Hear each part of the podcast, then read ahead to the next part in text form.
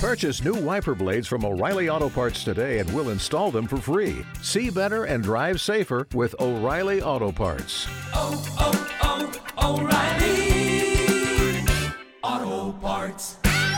All right, how are you guys doing? This episode is sponsored by Mindbloom. I'm back for a uh, today, and then I got to leave again today, and I'll be back on Friday. So you guys will see Tardy here for the next couple days by himself again. But then after that, I am back. I'm not doing any more traveling.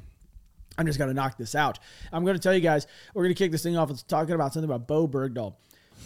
I, this guy's an interesting individual. I know that uh, I, I sent you the link so you can actually. I don't know. Did you did you sit through it? Yeah, I sifted through it. Yeah. I didn't I didn't want to dive head first. All I saw is that he pretty much got everything that I, I don't I don't even know how that could have been feasible. How even How is how is it feasible? I have no idea. So yeah, they vacated his dishonorable discharge, and the reason that they did it, Probably need to actually tell people who Bo Bergdahl is out the gate. Some people may not know who this this crusty piece of turd is. garbage. Most I, I I hope most people that watch this channel know who he is. Like have I a- would hope. I have a story about Bo Bergdahl. He deserted. He I deserted. He's controversial within himself, but he deserted from his post in Afghanistan back in like 2009, and he just straight up walked off. And then it got really crazy because they found and they started diving into his emails. So he walks off his post and gets captured, quote unquote, by the Taliban, even though it's known amongst his entire platoon that he sympathized with the Taliban, right? And then after he like goes and turns himself into the Taliban, he ends up getting uh, his computer and everything looked into, and they find email exchanges between him and his dad, where his dad and him are are talking about uh, basically sympathizing with the Taliban. So he goes over, he joins the Taliban. Then there was reports that you and I are both aware of that he was fighting I with the Taliban. So I, that's why I wanted to go. I was going to go down that path after you told what happened. so for years, No, no, I, I want, I want you to, to tell he got exonerated or whatever. no, he didn't get exonerated. So what? What was, what was a they, they overruled his dishonorable. They threw out his dishonorable discharge. So he's as of this moment isn't almost- dishonorably discharged from the military after he pled guilty yeah, to desertion yeah. and misbehavior before the enemy. Oh, okay. Now, now, now, the reason why this is this is crazy when this popped up in my my, I made a video on my other channel probably five five six years ago, le- legitimately, and Bo Bergdahl was one of the, the subject matters, I guess you would say, because back then I was I was telling like military war stories, and I and one of them was when we were out east, we were basically like there was a, a claim. That there was an American that was making. Do you remember this whole American? No, I 100% do. Yeah, because I can. Yeah, the Ameri- the white guy that was, that was going around giving classes. white guy going around giving classes on on IEDs, and in the same city where Yeah. that happened, we're gonna keep his name for his family's sake. But a U.S. EOD Yeah, uh, military personnel was actually killed in the same town that that report came out of. So it's very possible. there's actually one guy killed and one turned into a vegetable because he was standing. By. That's right. That's right. But it's very possible that Bo Bergdahl is responsible for that man's death directly. Directly. I'm not gonna say it, but we had some. We did have some pretty credible intel that there was a an American that was going around creating uh, and facilitating classes to the Taliban in our area, and it might may or may not have been this guy. I have. I'm not going to go down the, the speculative path, but it pissed off everybody. One, it pissed off every one of us inside that camp. We were. It was. It was kind of crazy at the time because we were almost hunting a ghost. Like I don't know. It kind of like it kind of infuriates me just start to think about it again. Um, but yes, But like the, the biggest thing to me is at one point in time, if, if you need more evidence, right? If that's not good enough for you, like here's your firsthand accounts that this shit went down, right? How do I want to how do I want to format this? I don't want he okay he escaped at one point in time it was it was known all right through intel leaks and stuff and and well i wouldn't want to call it intel leaks that, that's miss we were getting reports that he was literally picking up guns and fighting with the taliban at the same time like he was shooting at us is what we're like basically getting told and fast forward he gets tired of living in captivity and he decides to make a run for it right? His captivity, which is fighting with the Taliban and teaching classes, he makes a run for it. All right. And he's on the loose for a long period of time, crossing mass amounts of terrain before the Taliban can get him back. And if you've been in that country, right, particularly out east, you know that there's not very far that you can go before you run into stuff. And the only way somebody would seriously be able to advance through that much terrain undetected is a freaking English speaking white dude, right? Is if you know the freaking terrain. And how did he know the terrain? He was running around with the Taliban. That's how he was able to elude for so dang long before they finally recaptured him. I think at that point, they threw him in a cage and were like, now you're going to be a bargaining chip because you're no longer any good to us. He just wanted to go home. But yeah, so that that uh, that judge that ended up doing that applied to be a federal judge under Trump for immigration, and because it falls directly underneath like the executive branch that position, they looked at it and they said, okay, well, if this judge was presiding over the Bergdahl case, regardless of the fact that he pled guilty, right? Regardless of the fact that he pled guilty, if he was residing over the Bergdahl case, then uh, and he's applying to be a, a federal judge under Trump, then there's a conflict of interest there, and that's why they vacated that sentence. And then no one's even going to talk about it anyway. We're probably the only ones in the world that even talk about Bo Bergdahl. But But it's crap. But hopefully, because I mean, the dude did plead guilty. Hopefully, they give him a worse punishment than just a dishonorable discharge. Hopefully, they come back and be like, you know what, that judge, he wasn't thinking right. he wasn't of sound mind judgment when he did Yeah, so he made this call. you're going back to prison for 14 years, which I think was the original sentence that was on the table that he Was was it? facing was something like 14 years. Yeah. No, well, I mean, he's lucky because back in the day, it would have been, uh, it would have been uh, death by firing squad or something. Yeah. What's crazy to me, Is that, guess is that what it was or no? Yeah. yeah. guess guess how much of his paycheck, right? For I think it was like four or five years. Didn't he get promoted to over there? Yeah, they promoted his ass to sergeant. yeah. Yeah. Right. But like, guess guess how much money uh, they ordered him to pay back out of that entire ordeal. I hope it was it. I don't even Because they yeah they pay for those that don't know like even though he deserted yeah. right it was kind of unknown status because I don't think the U.S. wanted to admit even though we had more than enough intelligence to suggest that he just defected that's really what he did right we had more than enough intel to suggest that he defected but we continued to pay him for that entire time he was gone years and continued to promote him guess how much of that money after he pled guilty to those charges he had to pay back I, I honestly, God, I have no idea. I would like to hear it though. ten thousand dollars. Ten thousand dollars. Ten grand. That's oh, it. Good. Yeah, ten Good. grand. That sounds that sounds pretty American of us. That sounds pretty American. You can go ahead and fight against us, leave us, become a traitor, but nah, ten grand. That's all you got to pay back. I'm sorry. Uh, I, I love being an American, but sometimes we do some really, really, really stupid stuff. I, I actually want to bring up some more because I, don't want to call I, sympathizer stories, but as you sit in Afghanistan for a while, I remember that one gentleman who actually I think he switched his religion when we were over there. Do you remember that? Yeah, I know who you're talking about. That was to me that like blew my mind. I wouldn't. He did you ever think he became a sympathizer by any way? No, he didn't. He just No. switched, Yeah, just randomly just switched. Was there a reason for it? I never even brought that up to you he because I mean you and I knew the guy, and it really caught me off guard right when he he actually saved my life. really Yeah, just absolutely just went from being whatever he was Christian Catholic straight to being Muslim, and I was like, this is yeah. I talked to him about it quite a bit actually. random. But yeah, no, it's. I mean, surely he was. He, he had a lot Muslim? of other things going on. Not that I'm aware of. No, okay. I So actually random. asked about that. Really? The other, yeah, I don't think so. So random. Well, at least you tried it, I guess. Yeah. I don't know. you got to try everything once. Throw throw all the religions at the wall. See which one sticks for you. I guess. I mean, you only live once. If it that's the way it goes.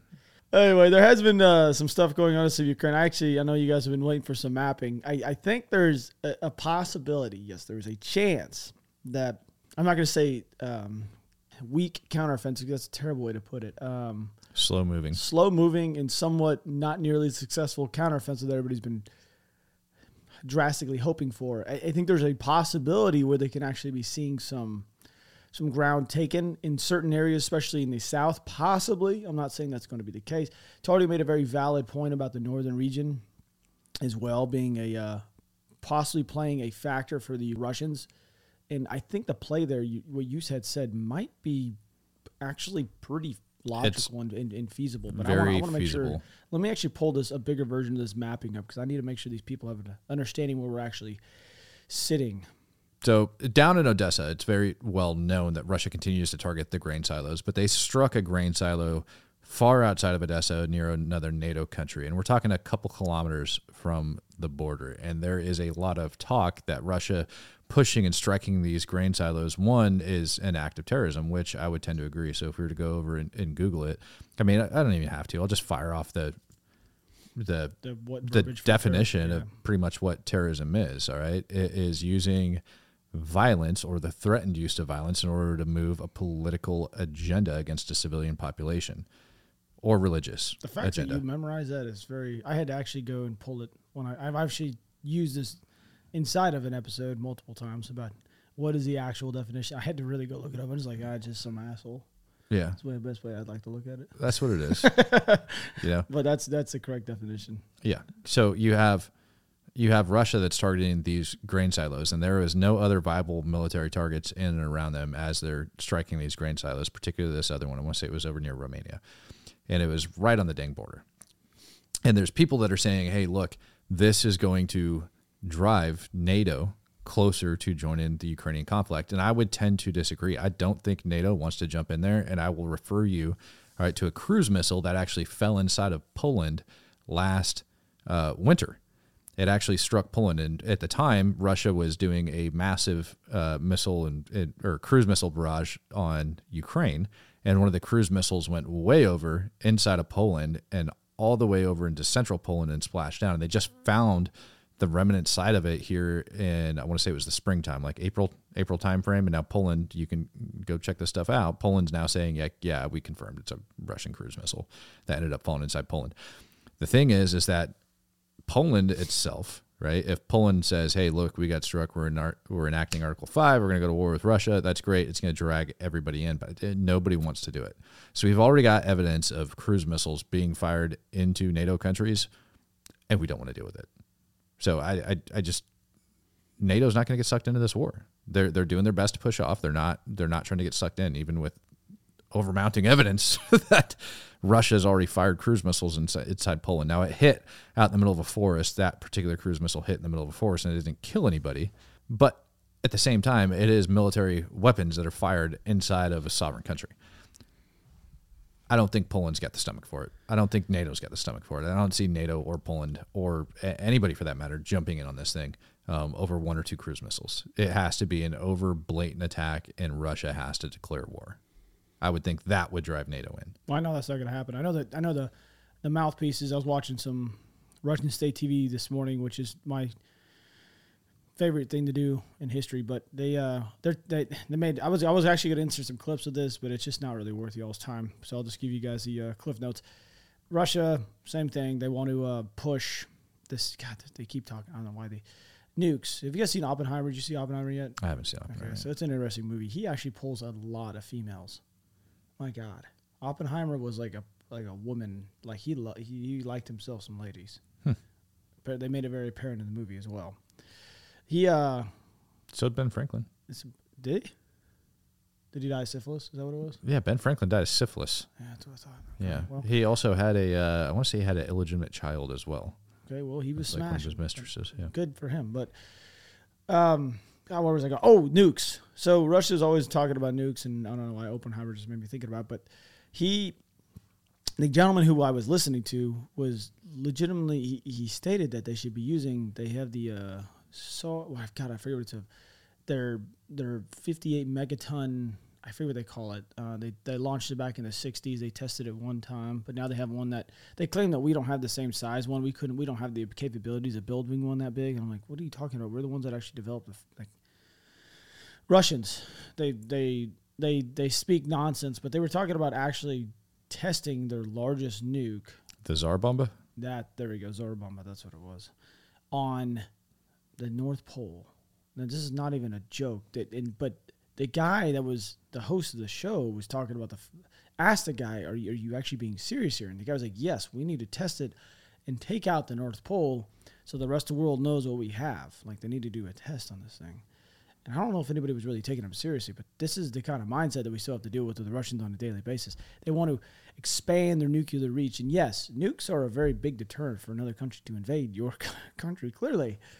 Like, clearly. But don't really think that's that's that's going to be. I, I don't. I, yeah. I, I- one, if they blow up the North Pole, that is It's not gonna happen. that is a world crisis. But it's just one like they, they can't do that. just But it's it's happen. just dude, it's the Russian mindset, and it's like that video that I told you about earlier, where they're just talking about wiping Odessa off the map. yeah, that's, that's and they want to was it. rebuild it. They're like, you know what? We're going to just wipe Odessa off the map, and then we'll just rebuild Odessa. And in the same video, the guy's like, and we'll wipe Lviv off the map. Like, What? yeah, it's like what? throws Lviv out there, dude. That's on the opposite side of the country, and you want to wipe that thing down? You know how much like history is in that city that you're just comfortable with collapsing? It's insanity, man. Now I'm gonna tell you guys right now, there's no quick fix for anxiety and or depression. It's not like finding a therapist and or starting an exercise routine, not more regular meditation or a better diet. Sometimes you guys need something to unlock your brain, like a new way of thinking about this this world we live in. Maybe that thing is guided ketamine therapy by MindBloom. Now, there's a new tool to improve your mental health, and it's at home ketamine therapy. MindBloom is the leader in at home ketamine therapy, having safely helped thousands of people overcome their anxiety and depression. Unlike traditional talk therapy, ketamine works quickly and does not have the unpleasant side effects of traditional antidepressants. Now, a study of over 1,200 MindBloom clients, 89% reported improvements in their anxiety and depression in only two sessions. So, right now, you guys can get MindBloom at a one hell of a deal because they're offering our listeners $100 off your first six programs when you guys sign up at mindbloom.com forward slash Rob and use promo code Rob. That's all you have to do is go to mindbloom.com forward slash Rob, use promo code Rob, and you guys get $100 off your first six sessions when you guys sign up. Now, I'll be linked at the very top of the description.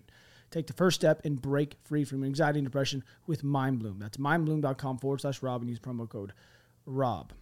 So, as we are making this episode, currently the Ukrainians are pushing on the southern portion of the country, and it's between 100 and 120 vehicles. And it's not just har- uh, Humvees, it's like up armored. Like we're talking from tanks to BMPs IFVs to just about everything you could possibly imagine. They're throwing in the southern portion of the country, just south of Orikhiv, right here, just in this area. As we are making this episode, they're trying to make a push. Now, we do know this area south in the Zaporizhia region. I, I I'm just gonna kind of like randomly draw these lines here, but they're gonna be somewhat kind of close. They have multiple layers. That is the Russians of very fortified defensive positions all along these lines. When I mean like very fortified, it's like probably we haven't seen heavily fortified areas like this since World War II. Like probably this is I'm gonna be honest with you, this is probably more heavily fortified than some of the areas in World War II inside of France, and that's because just technology is a bit better nowadays. Now these these areas are littered with minefields. Uh, there was a video I did watch, which I can't really share in here. Well, we might be able to share it, matter of fact, because no one gets killed in it. But they actually used a tank to overtake an area, and then the men scattered out of this trench, the Russians, and they ran across an open field. And it's an aerial view. Have you seen this video? It just came out. It's actually somewhat kind of funny because the guys are inside the TOC, like watching them on uh, UAV Yeah. And they're like, "Oh, look, I guess that mi- that field isn't mined because the Russians are just scattered running aimlessly across this field away from one of these Ukrainian tanks." I don't know. I was down in the same area. I mean, maybe that wasn't the intent, but that would definitely pop up in my mind if I was watching from overhead. I'd be like, oh. well, I, dude, it's not mine. Not mine. There, yeah, the I, I- running over it. I, I don't know if that was their intent was to kick them out and be like, go check it. You know, like we have the lowest man concept when it comes to removing gas masks, but I don't think that's what they were going for. if The that's the case. That's so fucked. Yeah. That's a true thing, though. But this is this is one of the areas over the next 24 to 48 hours you should probably take a look at. And then the other area is going to be Bakhmut. Now we have looked at this area many of many of hours. I mean, look how many different little tiny red squares. I like using my maps more than others because I can actually see the ground and the terrain that was taken over time. It's not just one big blob, you know what I mean? Kind of like just a big blob. I get to actually physically see the ground the Russians have taken and how minuscule it actually got as it got closer and inside of the city. But now what you're seeing on the southern portion of Bakhmut, around Klishvika, um, I'm, by the way, did I say that correctly? Klishivka? Klishvika. I believe it's Yeah, Klishivka. see, he, he speaks this kind of language. I just can look at a map. That's a pain in the ass when all the words are in English when you're looking at the English version. So I got to switch back and forth between the two. Yeah. You're, you're a little bit more intelligent than I. Now, I'm going to tell you guys right now the Ukrainian defense minister has actually put out, like they announced it today, that they are killing Russian troops at a rate of eight to one. Do I believe that? Not entirely. I think it's more of a propaganda piece. Do I think they're probably kicking the teeth of the Russians in in this area? I do. For one, remember, this whole area was basically controlled by Wagner. and I think there's been a, a bit of a what what I I I, you, I saw the term vacuum used in uh, about this area when it comes to the leadership roles that are having to be assessed because of the Wagner pulling out, and they control like they all their upper echelon of leadership, you know, the top down is literally had to be. So the power vacuum comes from a lot of the generals being relieved over there. Of course, there was the Wagner coup that ended up happening, but the generals themselves have been getting ripped out. I did a video on it while you were gone. It's like an ungodly number along that whole front that has been getting ripped out by Putin, and they're either being arrested or being relieved, and they're going out. Notably, over in Bakhmut, there was um, the airborne commander that was in charge of the, the entire airborne unit that was over there that ended up getting relieved and ripped out of there like just ripped him out. And i said that that was going should be capitalized on by ukraine because when you lose a commander like that when you rip that commander out in that key location while they're in battle the way they've been it's going to cause issues. Even if they promote the dude up from underneath it's still going to cause problems it's it's still going to cause issues within the ranks and i think ukraine's capitalizing on that i saw a more conservative estimate on that area of about five to one Yeah. as far as it goes but eight to one is just that doesn't seem. I mean, I guess it could be feasible depending, but I I don't know eight to one, and you're going after defensively held positions. It seems With LinkedIn Jobs, we tap into a network of more than a billion professionals to help you find quality professionals quickly and easily for any role you need. Marketing wizards? Found them. Software engineers? Found. That project manager I could never seem to hire? And found. LinkedIn Jobs quickly matches your roles with candidates with the right skills and experience. In fact, 86% of small businesses get a qualified candidate within 24 hours. Post your first job for free and get started at linkedin.com slash spoken. That's linkedin.com slash spoken. Terms and conditions apply. Yeah, and it looks like Ukraine's going for the high ground uh, to the north and south of that city. And it, but here's here's the dang problem: is artillery works both ways. And when you when you take high ground in an artillery fight, you're in a horrible position. So we are using. Well, I say we are. We all the cluster munitions. Did you see the cluster munitions? Yeah. yeah. They started using them there. They so right now, Klajik, I, I can say that town. I do feel pretty comfortable saying, I believe roughly like this is where the gray zone would be. I guess you the gray area would be, and I think halfway through that city, the Ukrainians are actually they have penetrated it. I know they have actually penetrated it to the south just a little bit. I think they're going to cut off that this city you guys see here or this town you can see. I think they're going to cut these off. And right now, from what I can honestly say, which I don't want to say that I'm 100% on because things could change. I think the Russians are actually pushing, are pulling out of these two areas and pushing to other defensively held positions, more than likely trying to maintain this route.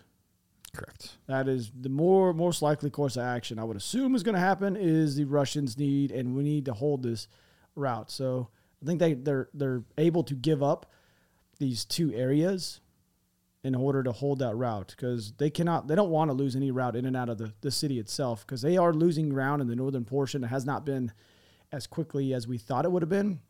Remember on the northern side of Krasnohora, I still have them labeled on this map. These these blue little dotted lines right there. Those are really like when I mean like trench systems, those are some trench systems. Now I would assume since this has been about two months, those trench systems probably have expanded quite a bit and are probably a little bit more fortified. And you guys remember how long it took the Russians to take this area? Imagine how long and how difficult it's going to be for the Ukrainians to actually push through if. But I can see why they want to cut off the southern portion of Bakhmut. It's going to force them to shift troops. And this whole area with the Russians creating a vacuum, I guess you would say. Imagine when the, the Bakhmut, or excuse me, when the uh, Wagner group did pull out of here, they had to replace all those troops. I, I think by now, I think everybody kind of had knows their role and what to do. So I don't think there's probably any. I don't know. I guess I could be an idiot because I'm so used to having decent leadership in the military, but I would assume they're probably not having massive issues in this area with who like people's objectives and their jobs and their roles, right? You know what I mean? Like No. after you pull out that that amount of leadership, you have to fill those gaps.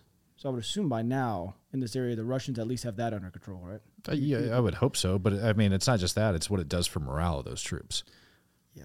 Like the the morale of those troops is what's going to be huge. Like especially in that area, especially in that area where you've got Wagner guys that are like, "Screw it, we're out," and then their generals are against it, and you got these guys on the front line that are getting their crap pushed in. I know. I know the Wagner. Uh, the, who? Uh, what's the guy? Belgorod. Uh, the president uh, Lukashenko is actually sitting inside of Moscow, meeting with Putin right now, and he extended his stay because I, I don't know if Lush- is is he trying to utilize his the fact that he has Wagner inside of Belarus. But it's not even that many. It's not even that many. Yeah, and yeah, Wagner's inside Belarus. Yeah, and they're and they're talking about like Wagner is going to like redeploy up towards the Baltic states and things like that. And they're going to be set in, like that's all great, but they're they're not going to. I mean, they're they're moving up there, but they're not going to go in and start taking that terrain. It's Now, just I, not. I'm going to go ahead and shift us a little bit north here. So Bakhmut is, is south. So here's where we're just sitting. We're going to go all the way this way, okay? And I got a little bit more detailed map we're going to look at. This is an area we haven't talked about in, I don't know, months. As you guys do know, the Russians did control all this area. And the Ukrainians pushed them out within a two week span. It was actually very, very impressive. And ever since that time, we thought that Svatove was going to go. We thought this area was going to go because I remember I even have it annotated on the map still that that bridge has been taken out. I thought the Ukrainians were going to be able to push, but it became this mega stalemate and it just stopped. Now, as you know, and you brought up, the Russians are starting to actually push through just a little bit. They have over the last couple of days. You guys see this little nipple that's pointing out on the east, or excuse me, the western portion of Svatove. I'm just going to use the Svatove area as a region. This is That's the area where Russia is said to have amassed right around 100,000 troops. Is it on Svatove or is it north of Kupiansk? Unknown. Unknown. Supposedly in in that general vicinity. Okay. So I'm gonna go. I'm gonna punch into a little bit closer map for you guys. Here you go. So this is the same area. So here's Kupiansk right here. Now Kupiansk is one of the areas that was pretty pretty vital for this entire northern region. Now what he is thinking, and that's Mr. Matthew Tardio, is that the Russians are going to attempt to push all the way over here to Borova, take Borova, so they can actually maintain access to get across the river, because of course you have a bridge right here. But this also gives them access to this main road that leads up into Kupiansk, so that they can push down from the north okay, hit them from two fronts makes a little bit of sense. Now that would be another reason why they'd be amassing all these troops up in the northern portion of the country, and get you thinking. So if Wagner was able to push down out of Bel or excuse me, excuse me, Belgorod, out from Belarus down into the northern portion of Ukraine, that would make a little bit of sense why they'd be staged up there and then pushing all these men amassing here. Okay. I, I, I don't think they're going to do that because when they moved, like that was the most overt movement of troops that's ever been done in history when it goes to that. And Ukraine's already reinforced their their northern border outside of Kiev. Like they they they've already gone up and been like prepared for this crap. so now if you're telling me that the northern portion of Ukraine is impenetrable, then there's absolutely no way I'm not saying it's impenetrable. I'm saying that it was really dumb of them to do that because Ukraine's already moved troops up there in the event that that happens. They've already moved troops up. And like when, when we talk about the amount of troops that have been prepared for this counteroffensive, uh, they said it was like 60,000 or something. Ukraine's got to keep some in reserves to be able to flex and push to different areas. They can't just commit everybody to fight all at once. That's stupid, right? And those are their trained troops. A lot of the troops that they have on the front line are their untrained troops the guys that they're just rounding up in cities and sending up there. I was seeing videos of Ukrainians that literally got brought up to the front line, like out towards the east, and they're still teaching them how to shoot rifles and RPGs and shit like that because they don't know how to do it. And they're they're they literally taking them out into fields and being like, "Here, come shoot this It's kind thing." crazy to me to be honest with you that there's there's uh, guys inside of Ukraine that are around that are younger than me. I guess I mean I, f- I feel like I'm so young, but I'm not. But that I am young, but you know what I mean, like lower twenties that are not prepped and actually fighting and training as if they're gonna get caught. Like that that, that to me is is actually somewhat kind of crazy. It's just another culture. Like picture America. If that was to happen in America, there's plenty of men in this country, and I hate to call them men, but there's plenty of military-aged males, if you will, that are scared, oh, I mean, I, and, and they don't want to. scared They don't want to be a part of it, I mean, and that's why they're going around ran, rounding folks up because they exist. They just don't want to do it. saying everybody's scared. I'm scared. You're scared. Everybody's scared. Anybody who says they're not scared of, of going to war is an idiot. You're scared. Everybody's scared. But I think that hundred thousand troop number that you're looking at over there out to the east, I don't I don't see them really pushing out of Belarus to to launch another attack on Ukraine. But what I do see is them coming out of Russian territory and some of the territory that Russia has claimed inside of Ukraine so far in order to push down and take Kupiansk and then keep driving towards Kharkiv. If they do that, they're able to divert those forces. You know that 100 plus tanks that you were talking about that are moving down there. They're they're going to have to divert those forces in order to go stop them from riding on and taking more terrain. Wouldn't be able to do that though. Those they, they've already committed them. There's no way that they'd be able to shift that force in that region. all the Correct. there's just it's just not possible. Correct. Because once once you start with that that amass, you know what I mean. That's And the just- amount of time it would take them to move it off the happen. line and get up there, they'd have to go and reinforce and cut them off somewhere. So Russia's liable to take a lot more terrain Yeah, it's if they, if they do it that way. If See- anything, they're they're they're dividing forces and they're they're they're slowing Ukraine's advance further just by doing these pushes. God, it's time is not on Ukrainian side. I said this multiple times. I just don't think that it's on their side at all. Really, the attrition rate. I mean, from what we from what we see, is probably a bit higher than what they, the the public public pushes out. And I know that you guys here watching this, most of you guys are sitting here watching. this, They're su- super invested in Ukrainian war, but you guys do not like the fact that sometimes we're somewhat honest about. Somewhat honest, really honest about. So It's just Russia claimed that it was like twenty six thousand troops that, that had on the Ukrainian side that had been killed in the offensive operation, which that comes from Russia. So take that number as you will. Ukraine's, or I'm sorry, it wasn't Ukraine. It was another independent source I saw that was looking and said the number was likely between like five and six thousand, somewhere around there. Okay, so five hmm. thousand troops in a month. They don't have that many months before they become combat ineffective at that rate. Think about how many battalions or just company elements. Actually, you can just say battalions at that point are going to be combat ineffective at that. Know how long it takes to train. You know how long it takes to train an individual to be actually somewhat competent at. at Well, and I and I mentioned it. I want to say it was last week. I was talking about there's Ukrainian forces that are being dropped off along this front line in little ten man groups. They're they're kicking out squad size elements and just telling them to hold the line, or what it would appear to be in some of these videos, and just telling them to hold the line. And then Russia goes and assaults, and that's how Russia's capturing some of these guys. And they're those untrained soldiers that are up on the front line that are just being told, dropped off, hey, here, hold this area. that's really happening. Yeah. Wow. Yeah. See, that's I, I I'm I'm becoming more of a believer after uh, after all this. Uh, I think I think it's going to come down to a negotiation. They're going to give up a chunk of ground. They're going to say you can keep Crimea, and they're just going to call it quits. Here, what it- here's what I think is going to happen. I think the U.S. is going to continue to supply as many munitions as we can to hold Russia in the current ground that they're at. After the next presidential election here in the United States, right? After the next presidential election here in the United States, I see them cutting or threatening going to Ukraine and threatening to cut off our ammunition supply, being like, look, we've given you munitions for the last, you know, umpteen months.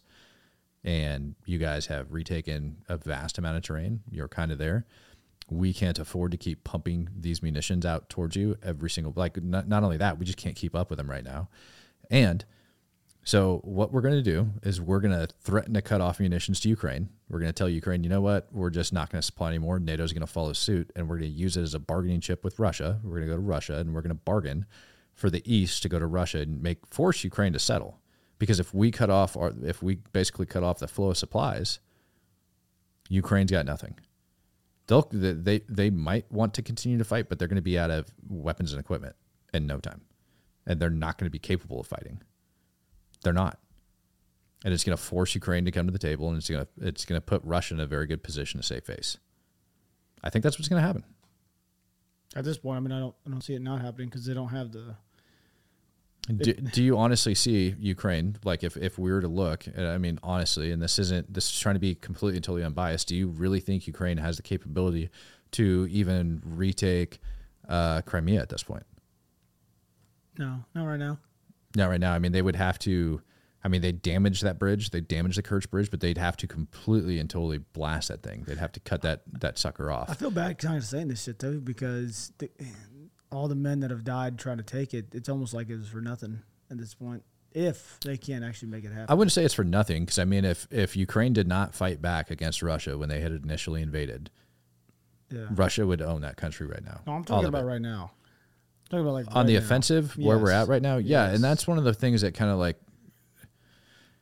nobody likes nobody likes war and we all like to sit back and say you know this is this is what's good.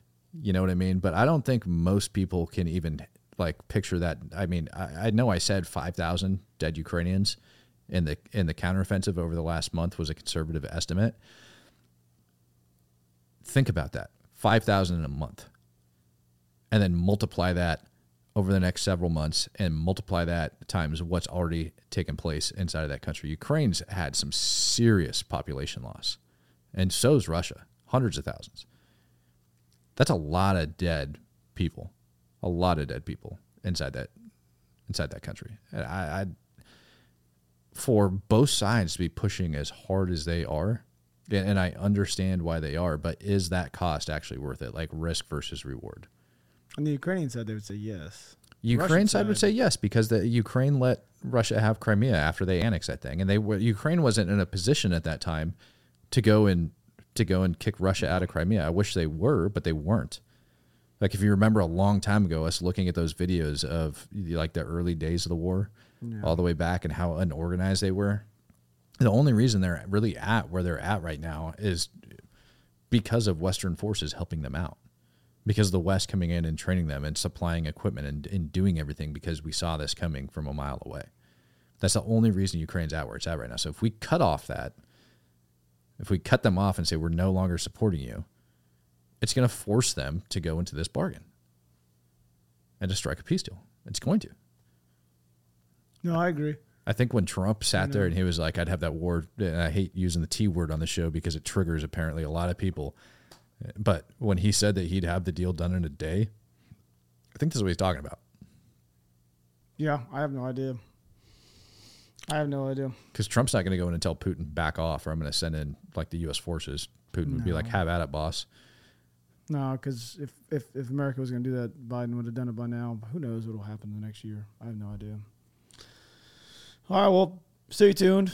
I think there's going to be a bit of movement happening when it comes to uh, the eastern and southern portion of this country. I do love you guys. I'll catch you guys here in a couple days. I'm out of here.